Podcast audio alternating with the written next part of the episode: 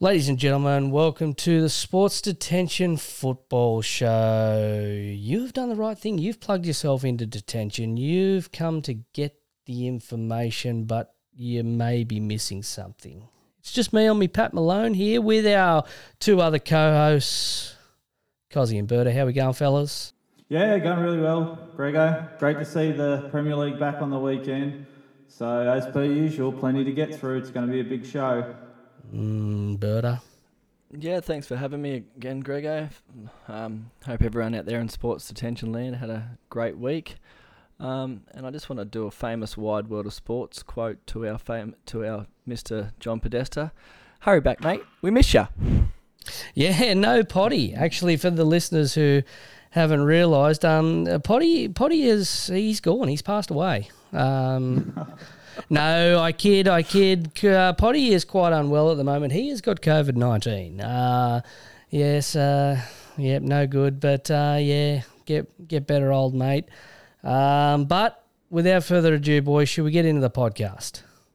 Let's do it. Let's hit it.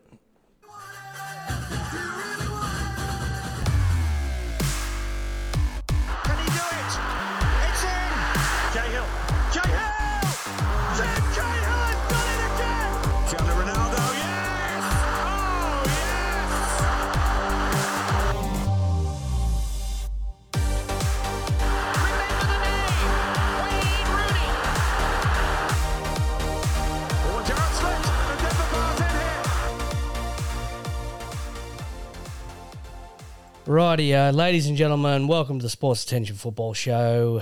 Myself, Grego, here with Cozzy and Berta.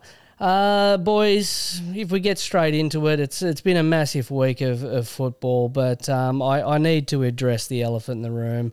Uh, the the French are fuming, boys. The French, they are filthy. Uh, the fact that their top tier football league was compared to diarrhea last week didn't go down too well. Really? Well, I don't know why, but it was only honesty that we can be guilty of. I think, as they say in French, la fuming. Is that correct? La, that would be more Spanish, my friend. But uh, It's yeah. le. le le le fume. Yeah. They're le fuming because they're le shit. Yeah, anyway. Uh, It is- it not is shit. It would be uh, it would be a Le murd. merd. Yeah. Yeah. yeah. Uh, in the Fettingham department, though, guys, a, a sad day for us to jump on the podcast. Obviously, over the weekend, the news was um, not the not about Poddy. Obviously, we've moved on from that. Um, Terry Venables, El Tel, has unfortunately uh, has passed. So Vale Terry Venables. Um, what's your memory of Terry Venables, boys? Cozzy. oh, so obviously, listeners of our ilk will remember the ill fated uh, World Cup uh, qualification attempt. Um, that's, that's probably the thing that stands out for most of us here in Australia. Um, he's had a fantastic career across Europe at many different clubs, but yeah, as I said, for us, that's the uh, ill-fated Iran Yes. knocked out qualification that sort of sticks with us. Um, but I think in that short amount of time that he was with the Australian side, he actually did a fantastic job, and, and that's what people remember him for. Yeah, we we absolutely had our pants pulled down at the MCG that night, didn't we? 100%. Well, yeah. Let, let's move oh, on. we had it. We had our pants pulled down. We had the net pulled down. There was two things that got pulled down that night, so yes. Led to a disaster. It was interesting. I, I will touch on just Terry very, very briefly. Um, uh, all the obviously when when people do pass, um, a lot of the the good things that they've done are highlighted and and rightfully so. But I mean the the the knowledge and the and the way that Terry managed football was really highlighted over the last couple of days as and someone who who really changed the scope of management for English managers. Someone who thought outside the box. He obviously had his experience at Barcelona, which shaped who he was as a football manager and the way he understood football, and it and it really changed uh, English. I mean, the English football's look on on uh, the the continental game. Yeah, I, think to just to what I read about him this week, like a, a good a good um, description of who he was, how how he was, it, it was that he was a, just an outstanding coach and, and a manager, that and was tactically ex- excellent and just brought a style to the game that um, that held up. So Mm. yeah, a big big loss to football, English football, and, and in general. Mm. Well, Terry, well done, mate. Good innings. Uh, moving on to uh, the EPL match day, guys. Obviously, without Poddy to jump in and run through the scores, we're just going to keep this engine ticking. Uh, City Liverpool uh, had a draw. West Ham got the win. Luton, Newcastle, Brighton, Bournemouth, Arsenal, Villa, United, and Fulham. Now, I mean, some big, big matches. I thought it was a, a great round of football. Um, however, we'll move into the into the A League as well because the A League kicked uh, kept kicking over the weekend. Uh, Campbelltown had a draw with Melbourne Victory. Uh, the Phoenix and Mariners, Wanderers, Roar, and Adelaide also got victories as well. Did we catch any A League boys? No, Yeah, I saw, uh, No. watched the Sydney Derby on the watched the Sydney Derby on the weekend. That was a really that was a good game. Uh, good result. I'm, I'm a bit of a closet Wanderers fan. Yeah. Um, ever since they won the um, Asian Champions League a few years back, it was like you got to jump onto some some bandwagon. So that's the one I picked. Um, Good game though. Good quality. Good quality game. So and uh, tight. Tight game, end to end stuff. It was it was good advertisement for the A League that one. Uh, very good, and uh, it was good to see the Mariners Mariners get a victory finally after their premiership exploits last year. Now, I I mean, we criticise Australian football a bit just in jest here on the podcast. I know, but for fuck's sake, you cannot call a derby the F1 Derby, even though now it's called the M1. Like, surely you can do better. Is it not the the Coastal Derby or something like that? Like, come on. Yeah, well, what was the trophy this year? I know throughout the years they've had some crackers for trophies for the F1 Derby. Like I think they give you an they give you an e tag, so you can pay for the, the the the tunnel for uh, to the Pennant Hills tunnel. I think, yeah, I, I think, yeah, I just go that Newcastle Mariners derby. You've thrown me off, mate. I just got, I got nowhere to go. You know, you, you've got a bad habit of doing that. So. I think are you just thinking about all the tolls you haven't paid? Oh yeah, they, they stung me a couple of weeks ago. Don't worry about that. oh, very good. All right, guys, we better head into the headlines of the week. Uh, Berta, what do you got for us, mate? Uh, pretty quick one. Just um, yeah, you mentioned Liverpool United one all draw, and like wow, Liverpool lucky. Like that could have been an absolute bloodbath. I reckon. I watched counted chances and all that. It could have been at least four one. Should have been two 0 at one stage. I don't know how the um, John Stones goal where Alisson tripped and fell on his own shoelace um, was was not a goal. Like he was barely touched. Um, I don't know. It, it it had a feeling about it. Like it kind of felt to me like it showed that they were very lucky, but they're still a long way off the pace of, of competing with teams like City and I think Arsenal. Um, tough run in Yeah. the next few few weeks. Alisson and Jota out injured. As I said, he fell on his shoelace, so it's a bit of a title defining period ahead. And yeah, I, I don't. I'm not sure how we're going to go. It just we looked way off. Well, as a as a Brighton fan, I mean, like you you've really analysed Liverpool's performance perfectly there and summed it up. I I was, I mean, it couldn't get much worse for me personally, uh, because I mean, pick your poison, Liverpool or City. I think it was a great result for United fans, seeing them both drop points. But um, look, I thought they they they stuck it to each other, didn't they? Yeah. Yeah, absolutely. That the first ten to fifteen minutes, it was a vibrant game. Like it was end to end. Both teams were really going for it in those first first twos and throws of the game. That's for sure. Mm. It was good to see Darwin Nunez at the end want to punch Pep Guardiola in the head too. Oh, So that was beautiful. yeah. Anytime a Uruguayan, a South American gets the blood running and the emotion flowing and wants to punch out Pep, well then I'm all for that. Mm. I just wish for uh, Liverpool's sake, Berta, he'd show that sort of fire on the field.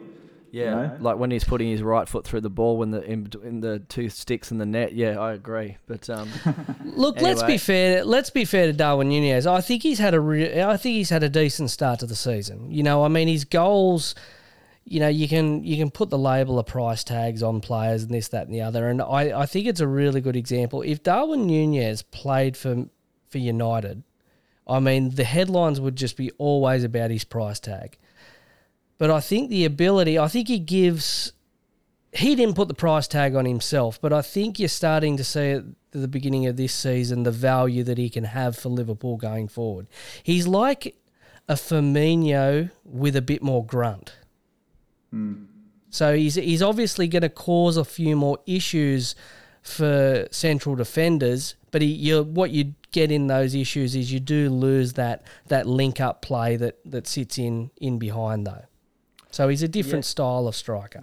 Yeah, when you say he's like F- Firmino, but he, it's Darwin's kind of reminds me of a a truck going down the hill with the without any brakes, whereas Firmino was is was delicate and and was you know beautiful touches, really really dealt Yeah. the ball into that those uh, front three throughout the years. But f f Nunez is either like I said, no brakes going down the hill or nothing. Yeah, and, I, and Intelligence. Well, I think if you compare, sorry, Cos, if you compare Haaland, and I mean, uh, apart from the fact that Alisson's clearance was horrific, um, all Haaland had to do was pick up that ball in that with a yard of space, and it was just a clinical finish.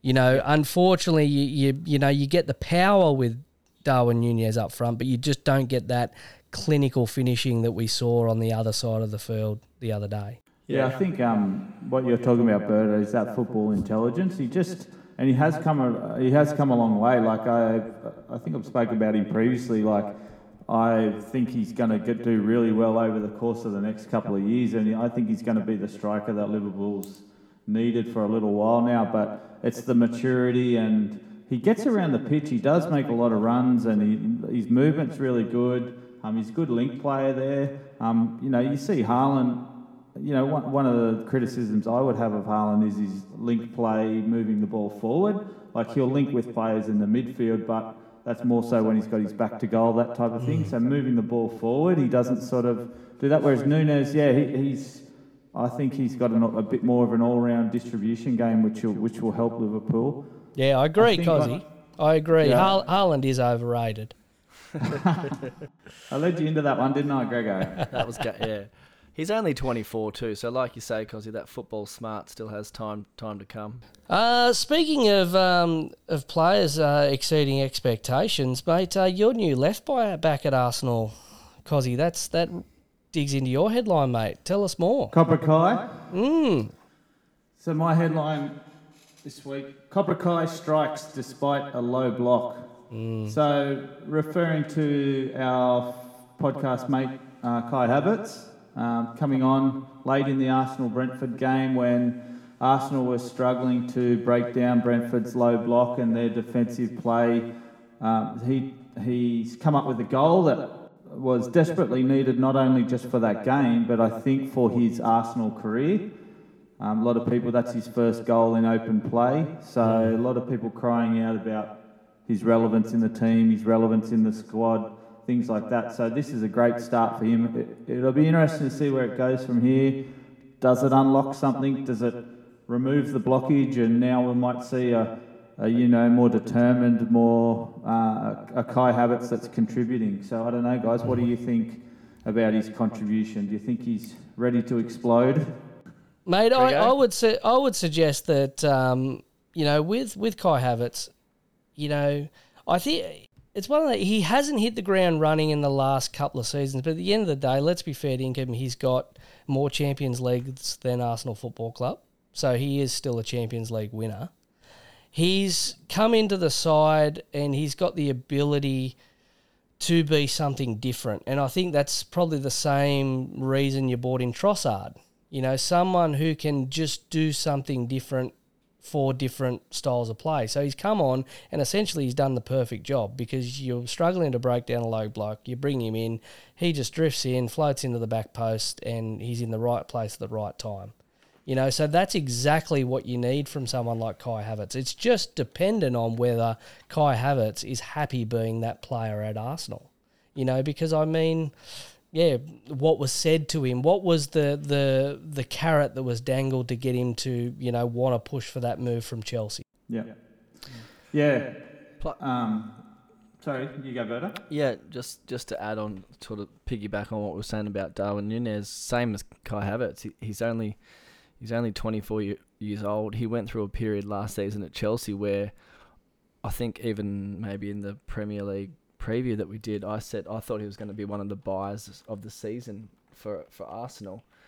And you, you see him playing the German national team. It, it's it's he looks like the player that you want that you that you bought, but yeah, like like Grego said, is he prepared to play that type of stopgap role until either regular minutes open up, or does he just need does he just need that you know this one goal and another start, another assist or something to, to open it all up? You, I don't know, but give him I, time. I would I would suggest that he just needs people to get off his back. exactly. You know, I, th- I think that's that's one of the big issues. Yes, I know you you're signing a Champions League winning player, but you know his issues at Chelsea were that he probably needed a fresh start. He's got that fresh start at Arsenal. The worst thing you could do as an Arsenal fan is jump on his back. You know, hmm. it's and you you you got to get behind him.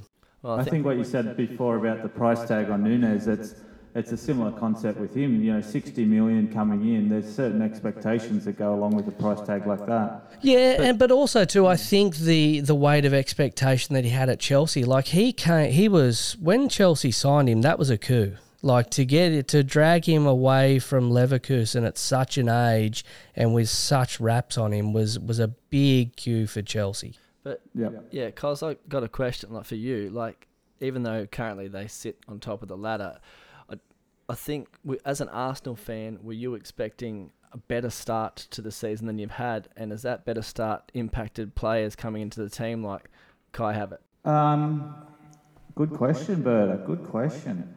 Uh, I think the start of the season. Well, what are we? Twelve games in, Arsenal on top. Like, uh, you know, did did I expect that to happen? Probably not. Um, Thirteen, was think. it an expectation that they'd be there or thereabouts? Yes, definitely. I think um, last season's uh, display from the Gunners was something just total left field because of the improvement. You know, they saw massive improvement. Um, they saw them winning games that they weren't winning in the previous years, etc. And this year, it's been a little bit different. It's it's almost a lot of the media I listen to. It's about getting on the back of Arsenal, saying they're not doing as well as last year.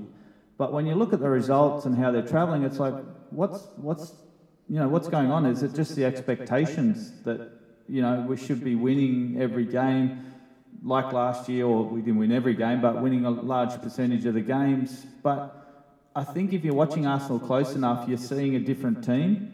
Like the defence, um, I think Arteta's worked a lot over the off season on their defence. Like I think they're the least amount of goals in the Premier League. Is that correct? I think hmm. now with Liverpool's goal on the weekend, I think Arsenal have led in the least. So Yeah, I, playing a bit of a different style. It's interesting you say that because because I heard a comment made over the weekend which I was like, oh, I'd never thought of it. Is you know we, when we talk about the great Arsenal sides of the '90s, they they talk Oh, about the the French Revolution that was, but re, in reality, the great sides of the '90s that won the league title were built off a great defence. You know, and it was a great, strong English defence. You know that then enabled the French flair to take over. So I think, uh, you know, looking at that and looking at the improvements Arsenal's made in defence, they might be winning games 1 0 like we saw on the weekend, but, you know, it's because they're not conceding goals.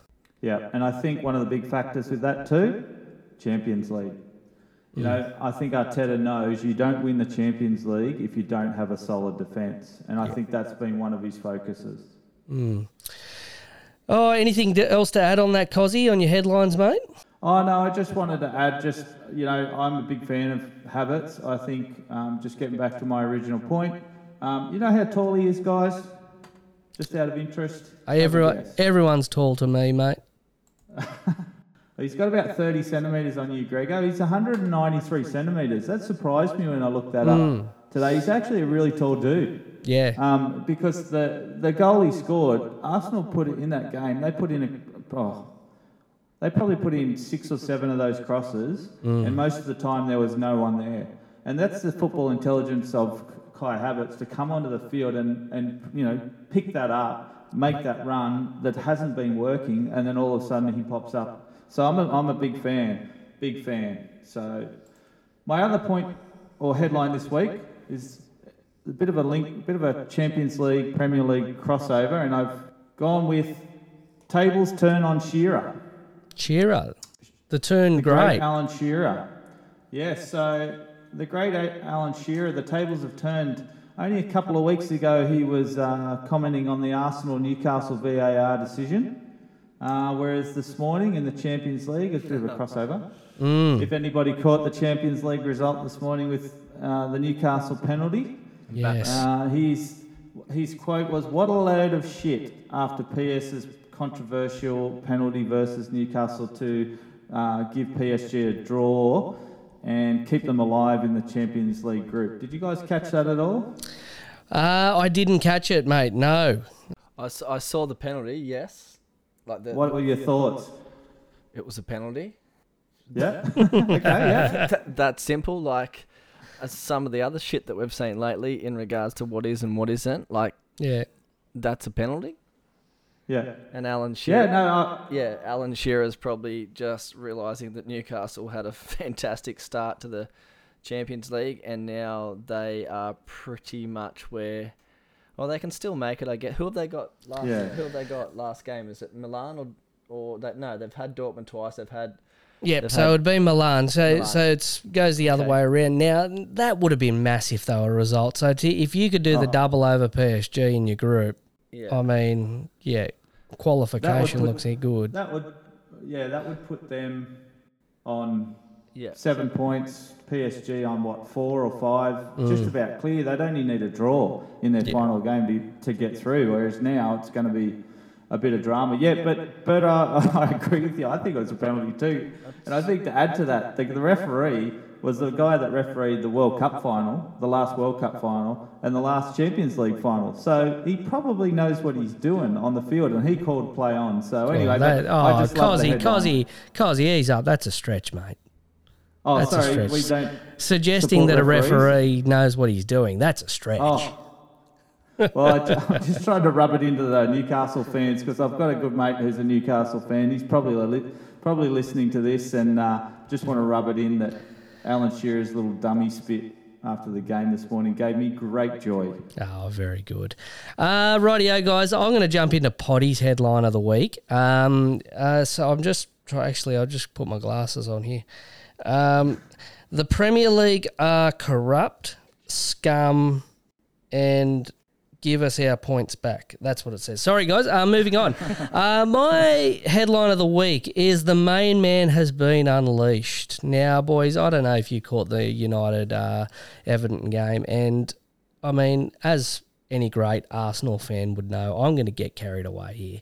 Uh, Are we, have we just entered the Who Cares report? no, no, no, definitely not. This is headline of the week. Kobbie Oh, sorry. Mainoo. Kobbie Mainoo.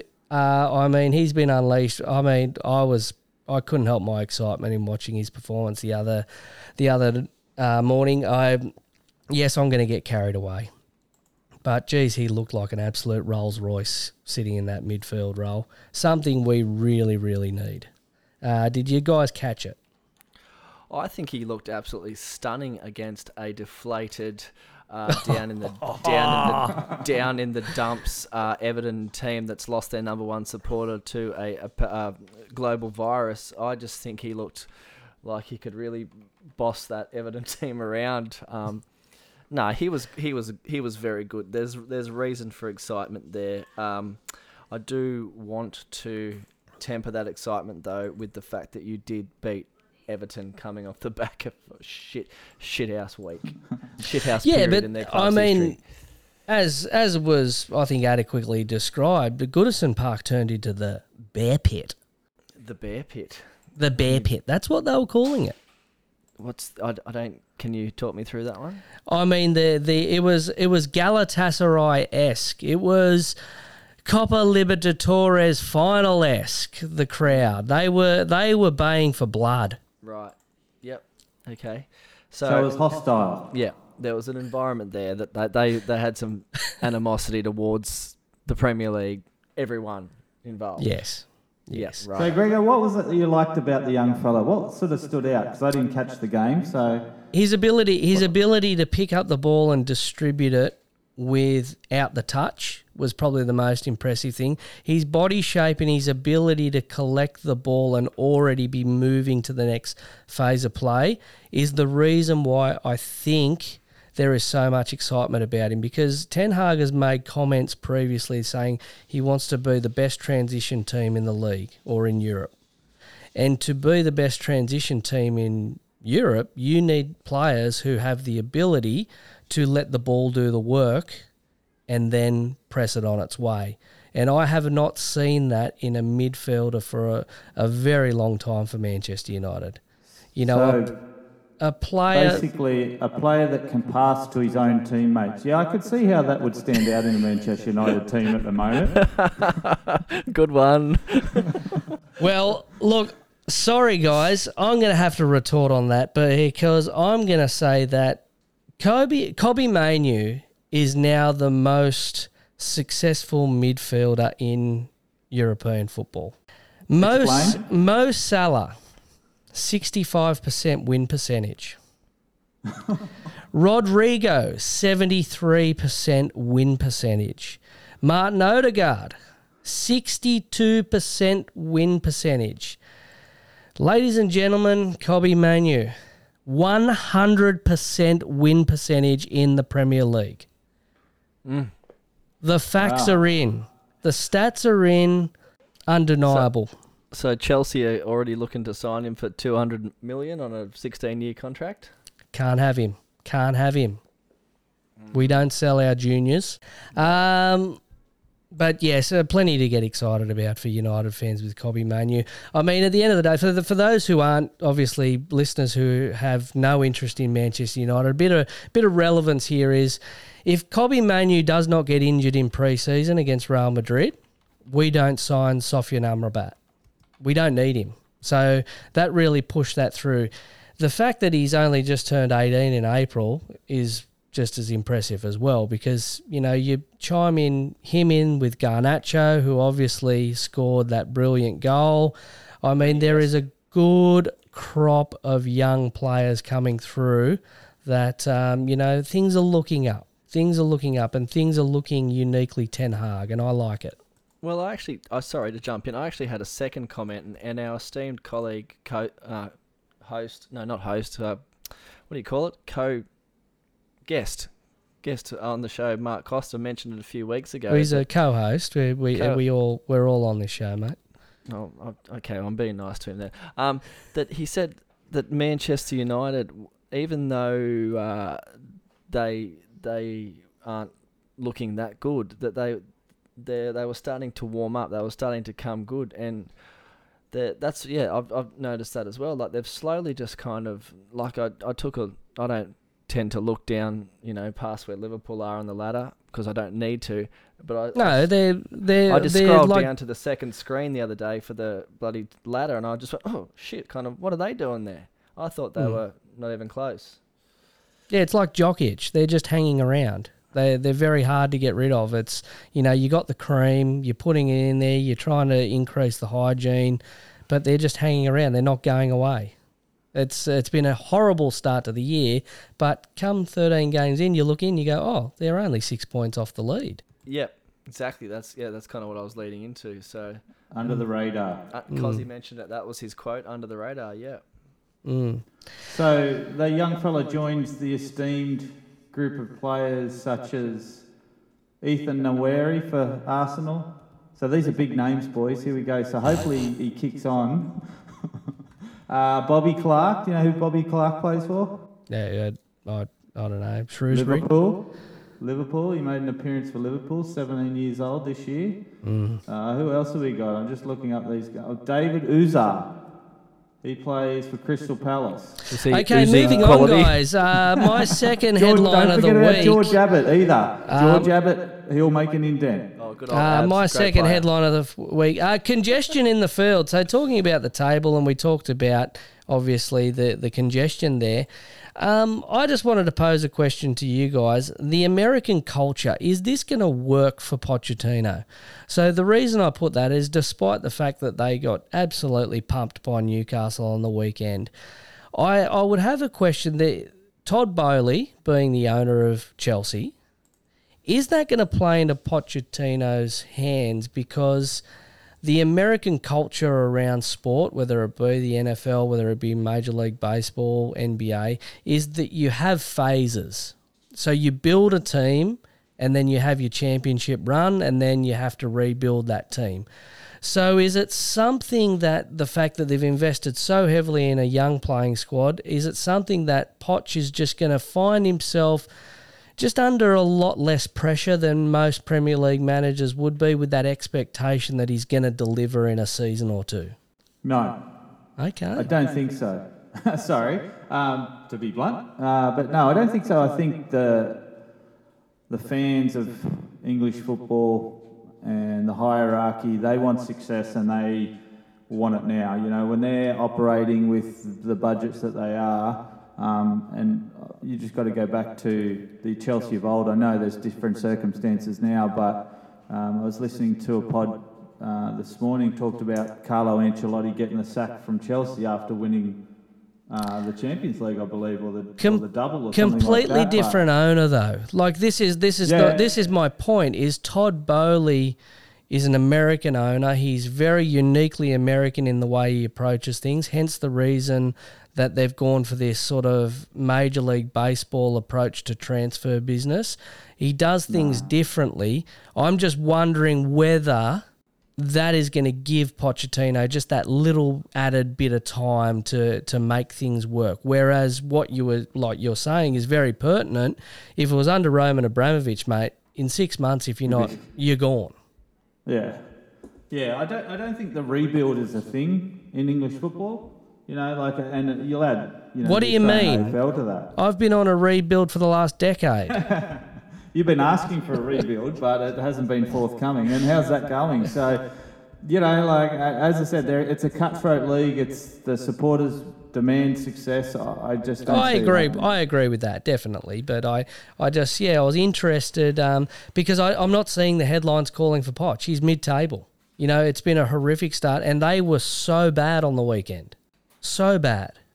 Like Thiago Silva, what are you doing? Is that when he fell over himself? I, I don't know what happened, Uh, but I mean Joelinton owes him a schooner because Joelinton's header that he missed was bad enough, but it was okay. Your, your Brazilian mate will set you up to to just smooth it over. Oh, it was it was bad. Greg, I It was bad. He's usually pretty reliable too. Yeah, just a, quick point on that. I don't think it's the American culture that'll give him any grace. More so his own name and reputation that he's built up that will give him give him whatever grace he may get from Todd Boehly. yeah, yeah. Okay. Was that at PSG or Tottenham? Because he got no trophies, and he was one of the only managers to not win the actually, league title. He in actually the, took Tottenham to a Champions League final where they could actually like at least walk past a trophy. You know what I mean? Like not just see it on the internet. Mm. Yeah. Um, final little one, Cozzy. This is this one's aimed at you, mate. Ramsdale and the myth of goalkeeping. Now, I we've sort of in passing had this conversation. Now, I'm of the opinion that the the whole competition for places in goalkeeping is an absolute myth. Like you've got your number one, and then you've got the next bloke. Like I, the way that Aaron Ramsdale played on the weekend was a guy who was under so much undue duress because he'd been put in that position by his manager. At the end of the day, like I mean, the start of that, I, I I've seen better keeping at over thirty fives, and he Yeah, and um, he's so- not a bad keeper. He's a very very Oh. good goalkeeper. The situation there at the moment is not doing him any favours. Um, you know, the, the couple of times, and the listeners have probably seen the replays of his stuff up where Declan Rice saves the ball off the line. That The- wasn't the, the worst. His throw. Oh, ah, yeah, and that's the thing. Like the indecision and the moments when he's supposed to be cool and calm, they're the ones he's stuffing up, and that's the worry. You know, it's not when he's, it's not his decision making under immense pressure. It's like you know, you put your foot on the ball and distribute it. It's like that should be second nature, but the way the, t- the team's set up, it doesn't suit him, unfortunately. It doesn't suit his, his style, and he's trying to play to the style. Yeah, it's But I, I don't. Is it is it the style though, or is it the fact that you know he's an inherently good goalkeeper? Who I mean, some would argue he's England's number one. You know, you got Pope and Pickford that would would counter that and say, but he's he's definitely there in the discussion. But you know, you go away to Brentford and David Raya can't even play. Yet for some reason he's still sitting on the bench, which just adds to the narrative that the the commentators talk to, and and they're like, I mean, David, just stay at home, would you? Like, let's, you know, the fact that he's overlooking it, he's he's watching him play, like, it just. I, oh well, we'll agree to disagree there. I think that that shows support. I, You know, I there. understand the, the idea behind it, but I think what it inherently does is it creates a talking point for commentators to flick the camera over to David Raya, who's sitting there going, I mean, this bloke, I mean, you never go full simple, Jack, do you? Yeah, he, he's, he nearly brought out the cigar, didn't he? Sitting there on the bench, just smoking a cigar, going, "Yep, no worries, boys. Yeah. I'm pretty relaxed. I've got this covered." And I think look at and when you look at some of the great teams of the past, like I mean, there was there's always been a clear number one goalkeeper. And at the moment Arsenal is trying to say that no, no, there's some inherent competition. It's David Raya is your number one. You know, it's it's like I mean Edwin van der Sar had Tomasz Kuszczak and Anders Lindegaard. I mean Adrian. Geez, he was a great goalkeeper, wasn't he, when he would come in for uh, Alisson when Liverpool were on their hot run? I mean, there's always been a distinct number one. Yeah, and, and you raised a good that good point about competition. Like, it's not a position where you should be trying to develop a competition between players in the squad because. Uh, you know, if they make mistakes and it's a confidence position, if they make mistakes that leads to goals. Like Yeah. in that spot, you can make a mistake playing centre midfield, maybe not Thiago Silva, but you can make howlers across the field, but in goals, it really sticks out like dog's balls. So, you know, you need to be confident. You need to know that's your spot. You need to know this week it'll be my spot. Next week it'll be my spot. Then we've got an FA Cup game. I rest then. You know, you, you need to have that plan because goalkeepers, we all know, we've played with a lot of them. They're, they're a different breed. They're a different breed of per- person, that's for sure. Absolutely. Uh, mate, final little discussion point, Cozzy. You got this one, mate. Referee. What's going on? Tell us more. Oh, so th- this one comes out of Spain and it's referring to Sergio Ramos. I don't know whether you boys caught this over the weekend. I didn't catch the live vision or a replay vision, but I just re- reading up, caught this on, uh, what is it now, X? Is that what we call it? The old Twitter? Yeah. So in uh, Sevilla's game against Real Sociedad, Sergio Ramos was actually booked earlier in the game, um, and then a bit later on he got booked again. Now, of course, we know second yellow card you get shown a red card. So Sergio not happy with that result, with that decision. He went to the referee and uh, complained, and and uh, and then the VAR stepped in. So what do you think happened next, boys? When the VAR stepped in on his yellow card. I mean, Any idea? anything can happen when it goes to VAR. We've we've come to Pulled his pants down. Well, yeah. Well, in more ways than one, I think, Bertie. Yeah, so they've actually rescinded the yellow card, so that's a good thing, isn't it? That well sounds like a good thing. Sounds However, yeah, sounds positive. Sounds they've good, yep. rescinded the yellow. No worries, Sergio. We'll give you a red instead. So he's actually been shown two red cards in one game. Oh, very so it's just wow, unbelievable. I've never seen anything like that before. I've seen a player get three yellow cards before. Are we you all- guys remember that? We all have Josip Simunic. Yeah. Yeah. I mean, and, So- it, and it, and it couldn't have happened to a shitter bloke. The bloke who was born, raised in Australia, and decided to mm. play for Croatia. I think we lost that game too, didn't we? No, two, no. Two one maybe or No, we, we won that one, mate. That got us through two all draw. Harry Kewell. two or draw. Oh, of course. Of Yeah, course. remember when Spider Kalac put the Durries down and jumped in goal that game? Jeez. put the diaries. Oh. Yeah, so poor old Sergio booked uh, sent off twice in one game. Rightio, Cozzy, drunk uncle trivia, mate. What do you got for us?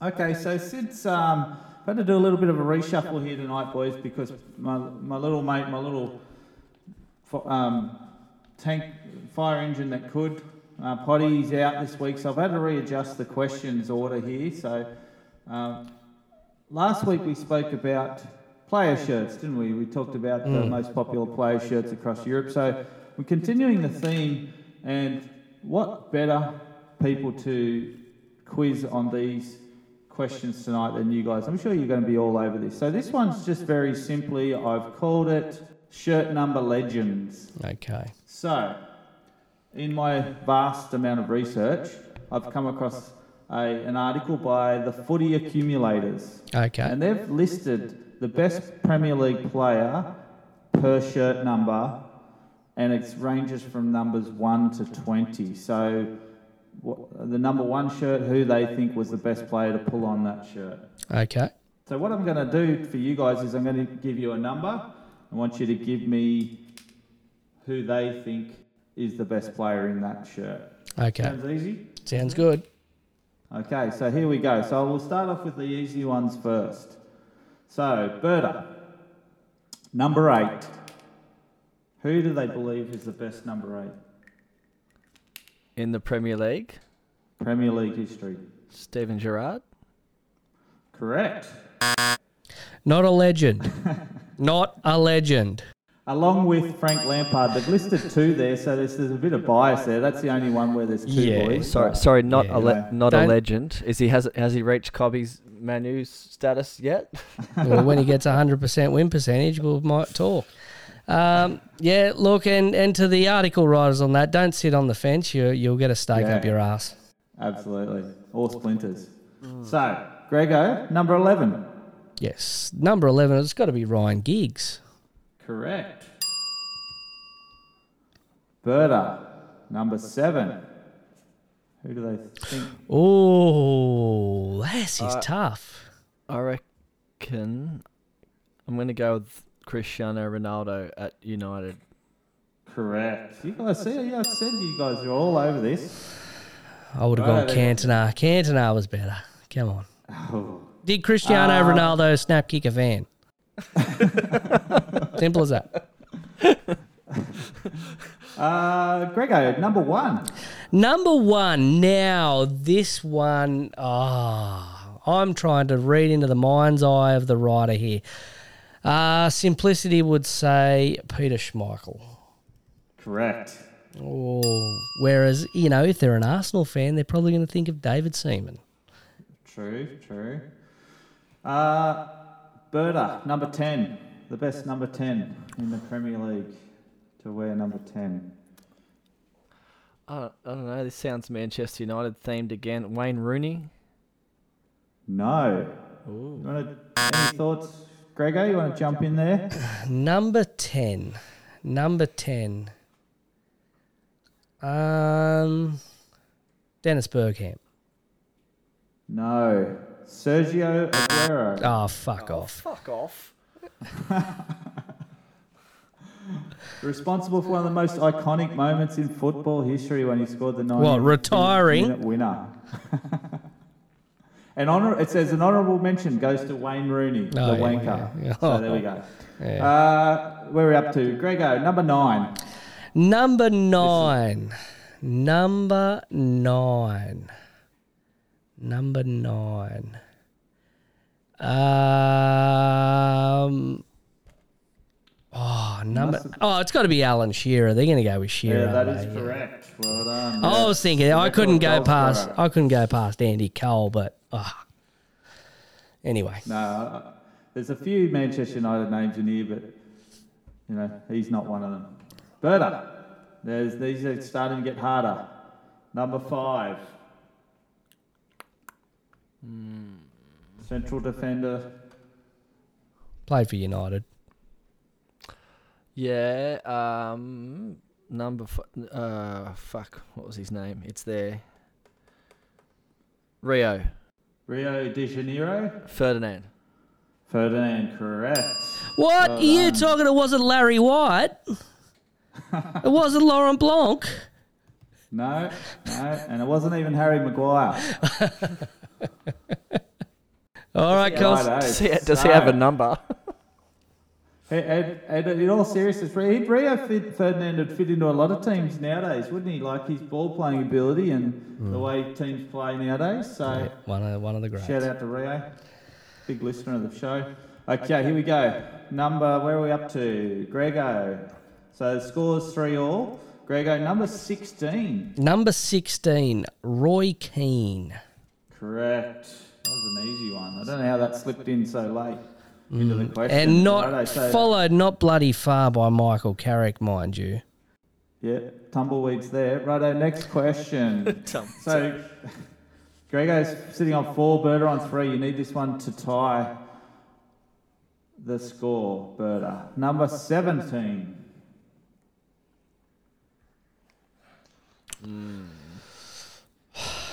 I know this one. Still playing today. I was surprised when I read this. Still playing to date, number 17. Yes, I was very surprised when I read this.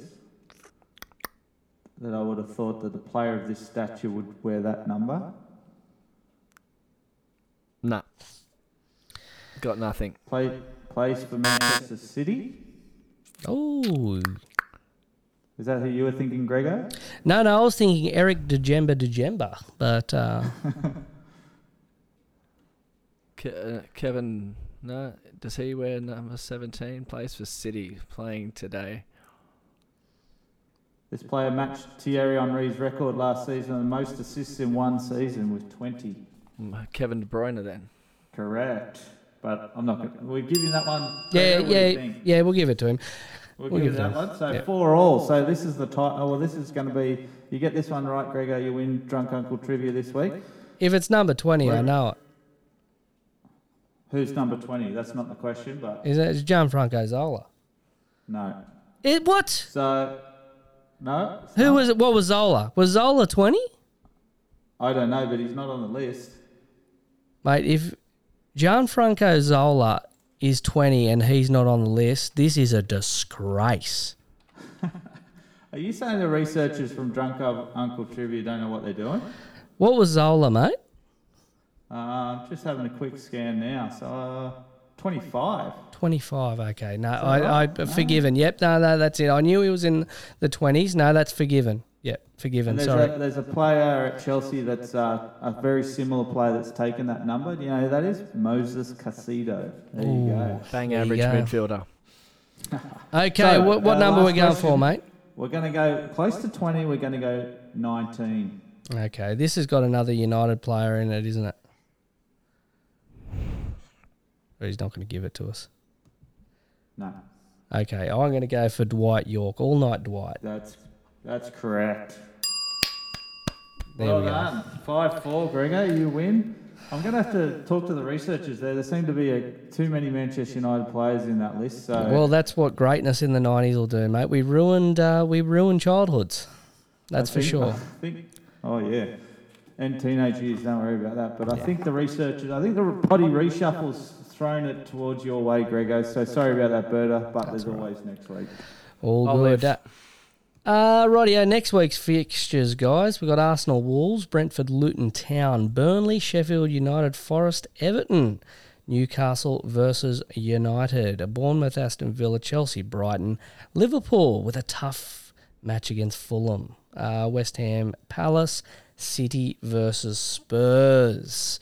Hopefully, the Grego? little bit of Ange magic can. Uh, Grego, I've just realised why Poddy's not there. why is that? You haven't filled us in, have you? He's got COVID. I know. You said he passed away. Was it suffocation from wearing your Manchester United shirt? Oh, After losing? no, no. bet, wasn't there? Oh, There was- there yeah, was a he's hiding.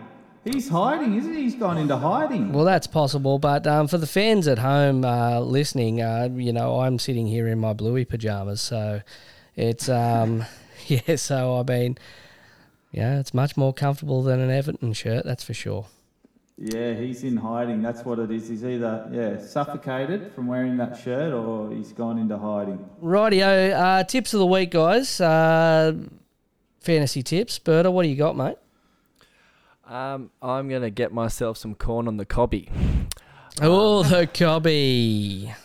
The Yeah, uh, so corn s- on the co- So what year, Blakes? I can read just like a book. You sit there and you talk shit, and then you jump on board. Have a go at yous. at 4.3 million, and the way you talked about him in the staff room with that that glistening in the eyes, those smiling eyes, I just couldn't help but jump on that, Grego. Mm. So I was I've just pitching a tent. Kobbie Mainoo will be my main move. Um, I've already got the- him in, boys. I've already got him in. yeah, I've, well, what, what, hang on, you've already you've transferred him in. I have. Where are you co- Where are you coming? Rethink. oh no, can I Yeah. change my transfer? Well, I, might got rid of Mitoma because Mitoma's injured, and I need I need players. I needed to free up some cash because I'm I'm making another strike for Haaland, and we all know how difficult that is. So is that when you gave him up? Oh no, I, I'm trying to get both Haaland and Salah into my team, but that's a, it's not my tip. Come on, moving on. Cozzy, what do you got, mate? Two tips this week. Jeremy Spoken. So for all those Pearl Jam fans out there, they'll know. Oh, you're uh, talking about classic. Jeremy Aladair. You're bringing him Ah. in. No, no, not quite. No, Jeremy Doku for Manchester City. Like if you caught, uh, you guys watched the Liverpool. Manchester City game last week. He's electric. He is, So yeah. they've got a very good run coming up. He looks like he's cemented that uh, left-sided position. Jack Grealish is sort of on the outer, so He looks um, like he, he looks like Alan Saint Maximan, who's had some meds. just a little, Wow. just a little settled version in a decent team, a little. He's taken some hyperactivity medication. You think? maybe, allegedly. So yeah, get him in, boys. Not sure how much he's going to set you back, but he's potentially well worth it. Hmm. The other tip of the week is Christmas is coming, so leave your son home alone. Oh, you can't get enough of these headlines because I've noticed you've just snuck them into the tips as well. I like it. Yeah, so son for Tottenham, dump him. Get him, get rid of him. Um, you know, I was here on the podcast only a couple of weeks ago, uh, spruiking him, but it's all downhill. You know, with Tottenham's demise, and unfortunately, he's not getting the service that he deserves and, and needs to get the goals. Yeah, I dump don't- him out of your team sooner rather than later. I don't know if you've noticed, so- but the elite amongst us dumped him two weeks ago. Yeah. So Son will get a hat trick on the weekend, guys. Mark my words. All right. Um, I've I've backed up Berta. I've gone Mainoo as a must. Um, but the big thing to consider here too, fellas, uh, and listeners who are fantasy managers themselves, no international football in Europe till March, and South America as well. So we've got to keep a transfer up your sleeve. Okay, AFCON and Asia are coming, like winter. Okay, so uh, yeah, it's it's very, very, very important that we're considering that. But also too for managers out there, how filthy would you be, like me, if you had Bruno Fernandes? Because Bruno decided that as a captain, I'm going to give away a fucking penalty to Marcus Rashford because he needs a goal. Hey Bruno, I need the points um, so yeah, Bruno Fernandes killing fantasy managers over the weekend, and then uh, just a question, guys, a moral question: Does Thiago Silva get assist points? Uh, yeah, I think he should. Has to. Yeah, because that was, I mean, that was a that was a piece of that, uh, unbelievable. All right, uh, fantasy managers out there. I mean, I'm sure we've helped you a bunch. Um, but anyway, anything else to add before we finish up, boys, on that one? No, All good. Let's get get into the this week. who am I? But who am I? Bus wankers! But who am I? You are one pathetic loser. But who am I? The fuck is that guy? But who am I? Rightio, without our dearly departed Poddy, um, we I'm going to take over here for Who Am I this week. So it's just simply going to be uh, Berta and Cozzy contending the Who Am I section. Uh, you ready, fellas? Let's do it. Let's do it. Okay, who am I?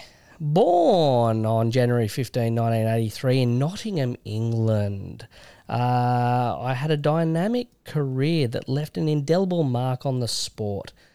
Uh, from a young age, I displayed an early aptitude for football, showcasing my skills on the pitch. My journey to football stardom began when I joined the Youth Academy of Notts County, where I honed my talent and developed a reputation as a promising young prospect. My exceptional skills and on field intelligence, quick intelligence quickly attracted the attention of top tier clubs, leading to my transfer to Arsenal in the year that Manchester United won the treble, 1999. During my time with Arsenal, I continued to impress with my technical ability and flair, making history in 2003 when I became the first player to feature in a major European Cup final, the UEFA Cup, without having made a league appearance for my club solidifying my status as a rising star in English football. Throughout my career, I showcased my versatility by playing for various lower level clubs such as Birmingham City, Liverpool, Stoke, and others. My time at Liverpool was particular note, particularly noteworthy as I played a key role in the club's run to the UEFA Champions League final in 2007, cementing my place. Ah, Berta. Berta, Uh, Cozzy was first. Is it the Ox? incorrect. Not Alex Oxlade Chamberlain. Berta, who you got? Jermaine, Jermaine Pennant.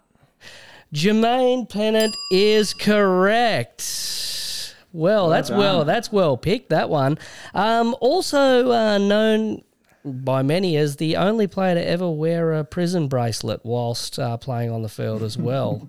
Um, yeah, That's so for the drink. Um, he got busted for drink driving. Yes, yeah. So he had the old ankle bracelet. Uh, I think that was during his time at Birmingham City. Uh, for anybody who's interested in a decent read out there, Jermaine has an autobiography, Mental, Bad Behaviour, Ugly Truths Behind the Beautiful Game. So, uh, yeah, he's obviously still chipping around with some punditry and the like. Um, obviously had a rocky road in his career, but uh, yeah, if you're interested in hearing more about the man, the myth, the legend, Jermaine Pennant, go and get amongst it.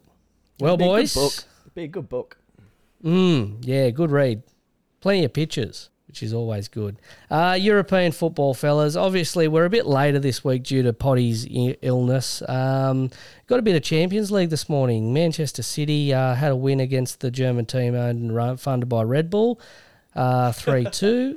Uh, and PSG also had a draw with Newcastle. Uh, matches tomorrow see Arsenal versus Lens and United travel over to Turkey to face Galatasaray in what? I mean, if we had the Bear Pit on the weekend, what would they call Galatasaray's home ground?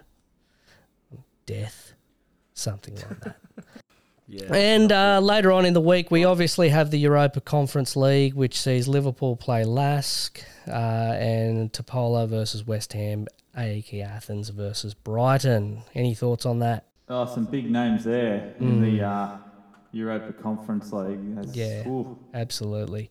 And Berta still hasn't realised that we've uh, demoted Liverpool down to the Conference League. But anyway, I was just I was just looking at that, just going, yeah, fair enough. Anyway, it's a kick and kick, and- kick and giggle competition. Anyway, Oh, rightio, fellas. Did you hear much about this uh, Francesco Camarda uh, making his debut for AC Milan over the weekend? Did you see that?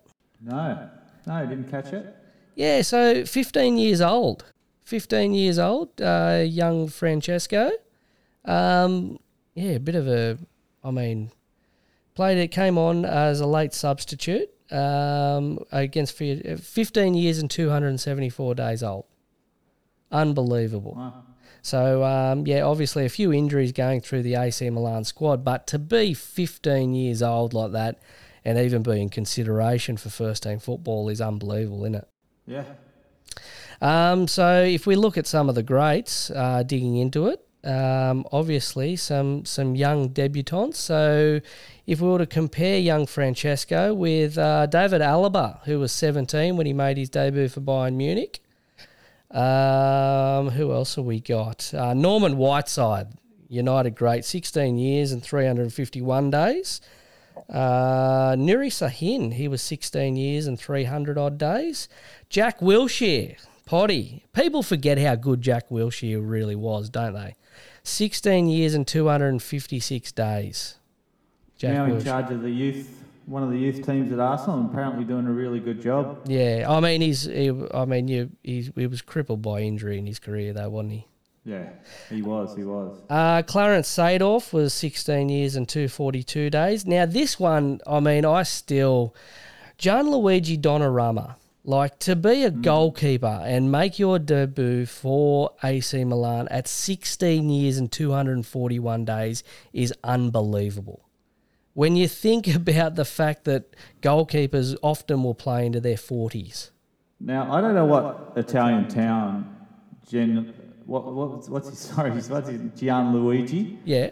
Is that how you pronounce that? I don't know what Gianluigi. Italian town he was born in, but do they have a birth, deaths, and marriages registry there, or did he have to wait like five years till he visited a city to get that done? Because he he looks a lot older than. Are know, you what- what suggesting age. that he was born on the first of the first? Is that what you're saying? He's a New Year's Day baby. He, Uh, he, was, bi- he was a big guy right from the start, wasn't he? Even even when I remember when he was back then, he looked 20, Oh, yeah. 21. Oh, yeah. Oh. Absolutely. Uh, 16 years and 157 days for Martin Odegaard, who made his debut for Real Madrid, which is a it's a fair coup. Uh, Jerome Sinclair, who played for Liverpool, 16 years and six days. And um, another interesting one, uh, Paulinho Alcantara, 15 years and four months, who play when he played for Barcelona, and this is back in 1921. So, yeah, some interesting stats there. Um, Grego, I- don't, don't forget Ben Doak, who played for Liverpool 17 years. Uh, Lewis Miley for Newcastle. There's some You legends just keep an amongst eye these names keep that an eye on that name, Ben Doak. You, so- yeah, Mm. you We're- put that we're one all- in the black book. You fucking You're loser. st- Mm. Um, another interesting one, James Milner, 16 years, and Wayne Rooney, of course, 16 when, when he made his debut uh, as well. So, yeah. Rightio. Everton legend. Absolutely. Uh, now, guys, we've got a our final segment, the Who Care, Cares report with Berta. Um, now, exciting times for the podcast. We've got a little jingle for Berta. Let's let's hear it. You are fake news. And you're getting, you're getting named and shamed. You should have gone to Specsavers, Charlie, because I tell you what, he's not offside. Well, maybe you should go also then, Jeff, because uh, you couldn't see driving home the other night.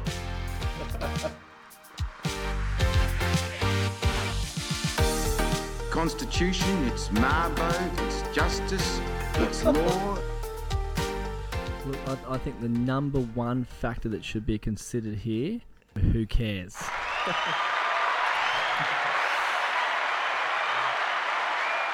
Rightio, the Who Cares report, Berta. Oh, now, a- look, I can see you've done you've done so much preparation for this Who Cares report. I mean, you've been carving Cozzy for his over preparation on trivia, and I mean, you've just outdone him here, mate. Because I mean, everything I can see on the run sheet, I've put there. So, um, Yeah. Well, it was a it was a slow news week, but I've look the one that oh, which is which is code for I was out on the piss all weekend. yeah, well, you know, um, no, look, the number one thing that I've really read up on has, has taken my interest in the Who Cares report. it's it. This is this is a cracker. Everyone's watched the uh, Welcome to to Wrexham by now, surely. Um, Yep. yeah, well, Wrexham striker Paul Mullen credits uh, his career being turned around by by Katy Perry. Um, I mean, I mean, I, I understand that. amazing words about believing in yourself. So the, the story goes pretty much that uh, he, he got up one day, said to his wife, Don't want to go to training. I'm in a bit of a rut. She goes, Go to training. So he's driving to training, and then his mum calls and she goes, Paul, I've listened to this song. It's about you. So he, he turned it on, and the song was "Firework" by Katy Perry. He's turned this he's turned this song on, and then as quick as your fingers can snap, it's invigor it's invigorated his career. So It's, oh, it's clearly, him. clearly, like when he listened to this song, he must have felt like a plastic bag drifting through the wind. And he has just wanting to start again. And he's just heard this song. He's got to the chorus and just going, you know what? I am a fucking firework. And has just I- gone on to turn it on for Wrexham and be a Netflix star and just an all round heartthrob. Katy Perry, Mm. take your hat off. Like, that's a, that's So a, are you that's essentially saying Is this claiming that Katy Perry is somewhat of a sports psychologist?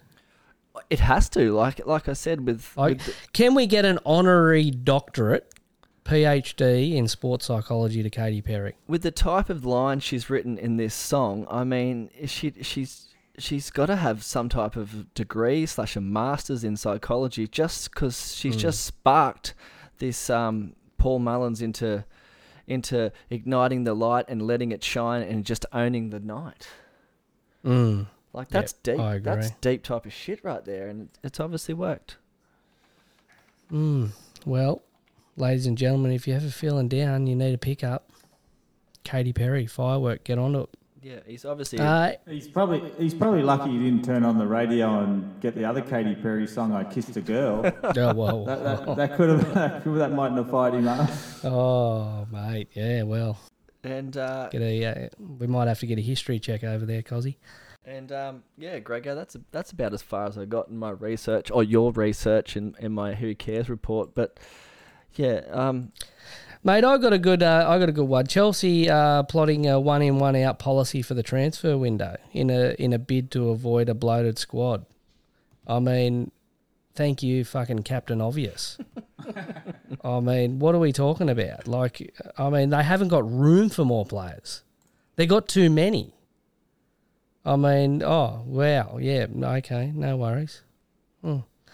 Um, and final one. Uh, how I don't know if you guys have seen this one. Um, so there's much of the talk. So obviously, Sir Jim Ratcliffe has been purported to be ready to buy a 25% stake in in United. Nice, his other team, um, they're obviously top of the the league uh, at the moment.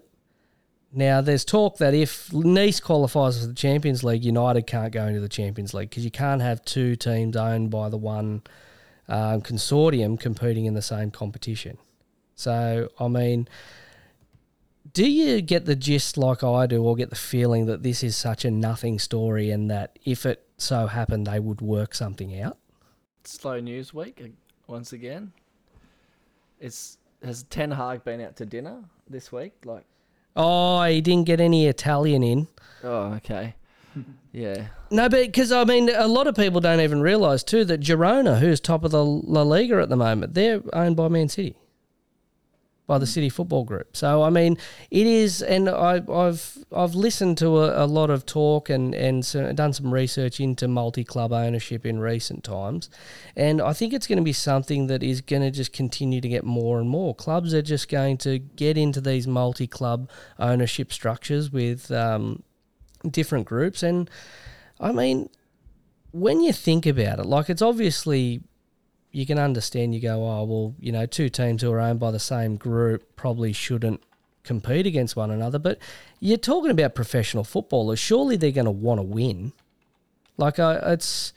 And I, I mean, we can regulate betting, so you can regulate whether you know there's a dodgy line of betting going on. Surely you can regulate whether the bloke who scores from Girona, who scores the winner to knock Man City out of the Champions League, gets sold a week later. Like, surely it's it's not going to be that old. Like, I mean, they're professional footballers; they want to win. I, I can't see how you could con someone into acting within deviance just because they're playing against a team owned by their own backers. Oh yeah, but that's once they hit the field. I think maybe you know there might be pressure to rest players or to not include a player because hmm. they, the owners want a certain result. You know, you can't tell me that if Manchester City are playing Girona and they've both got a chance of going through, that the Man City hierarchy are not leaning on Girona saying, mm, he's, he's got a bit of a niggle, doesn't he? You should rest him. We don't want Girona to go through, not mention, yeah. But the That's where I problem, but the problem is, yeah, the problem there with that, Cozzy, is the example you've given is a team who are blatant fucking cheats. So I mean, you know, if you use some, if you used an example with a club with some sort of element of integrity, we we might be able to have a, a debate about it. Well, I think this hits close to home too. I, I don't know whether we brought it up on the previous podcast with um, Melbourne City playing in the Asian Champions League. against uh, one of their sister clubs as well. They were, I'm not sure which club it was, but they were potentially going to match up against them. And the same scenario, the, the discussions about, you know, owners having um, a, a, set, a part, owning parts of the same two clubs and Yeah. how that, that can't happen. Yeah. I don't know. I think it's a, it's a it's going to be a problem that's going to continue to fester and, and grow because I think more more and more clubs are going to move into this uh, multi club model. Yeah. Speaking of Man City, I've noticed like it was radio silence once their charges came out, and now after the Everton uh, saga that sent Poddy to the to the grave, um, Mm. there's starting to be a lot more media chit chat, and you know this is just just sort of more more smoke. Hopefully that'll start a big fire and see the fucking idiots banned and put in the Sunday League eighth division. So what happens? uh, Like, say for example, let's go hypothetically and hopefully. Um, so Chelsea, uh, the Chelsea, I, I mean, I know we spoke on our last podcast. Chelsea haven't been charged yet. I'm, I'm made aware. So they actually haven't been charged. It's, it's accusations at the moment. There has been no charges. There's innuendo to the the fact that they're they're in strife.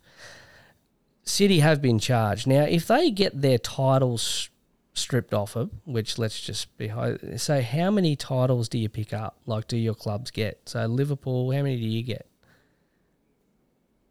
Uh, two. Two. So two leagues. Cozzy, do you get a league? Do we count last year? Yeah, yeah. So we'll count last year as well. relate to last year. Yeah, why not? Well, let's just throw it in there. I mean, they're not going to. A leopard's not going to change their spots. They're still cheating. Um, I think United. If you go back all that time, I think we go to like nine Premier Leagues in a row. If you put Chelsea and City into it, it's something outrageous. And then if you and then if you basically say that Barcelona were doping and and cheating in the Champions League as well, um, you know, which they probably were allegedly. Um, I think we get a couple of European Cups as well. Yeah. Mm.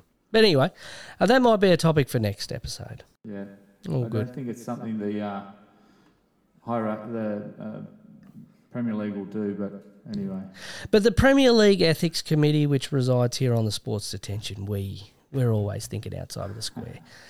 Uh, rightio, fellas, we we're gonna have to call it a an end on that one. Um, thank you again. Obviously, it's been a tough, uh, a really tough episode for us to get through. Um, you know, losing a comrade like we did. Um, you know, but we've battled through. We've we've grit our teeth and we've got the job done. Thanks, boys. It's been good. Thanks, boys. Enjoy. Thanks for having me. Yeah. No worries. Uh, rightio. Uh, until next time, guys. Uh, like, subscribe to the show. Get it in on your local podcast dealer. Um, you know the drill. Get us on the all the all the apps, social media, sports detention. That's where you'll get us. Uh, yes, if you want to, you know, just continue to explore that uneducated view of football, tune in. We got you. Uh, thank you very much, guys. We've done it again.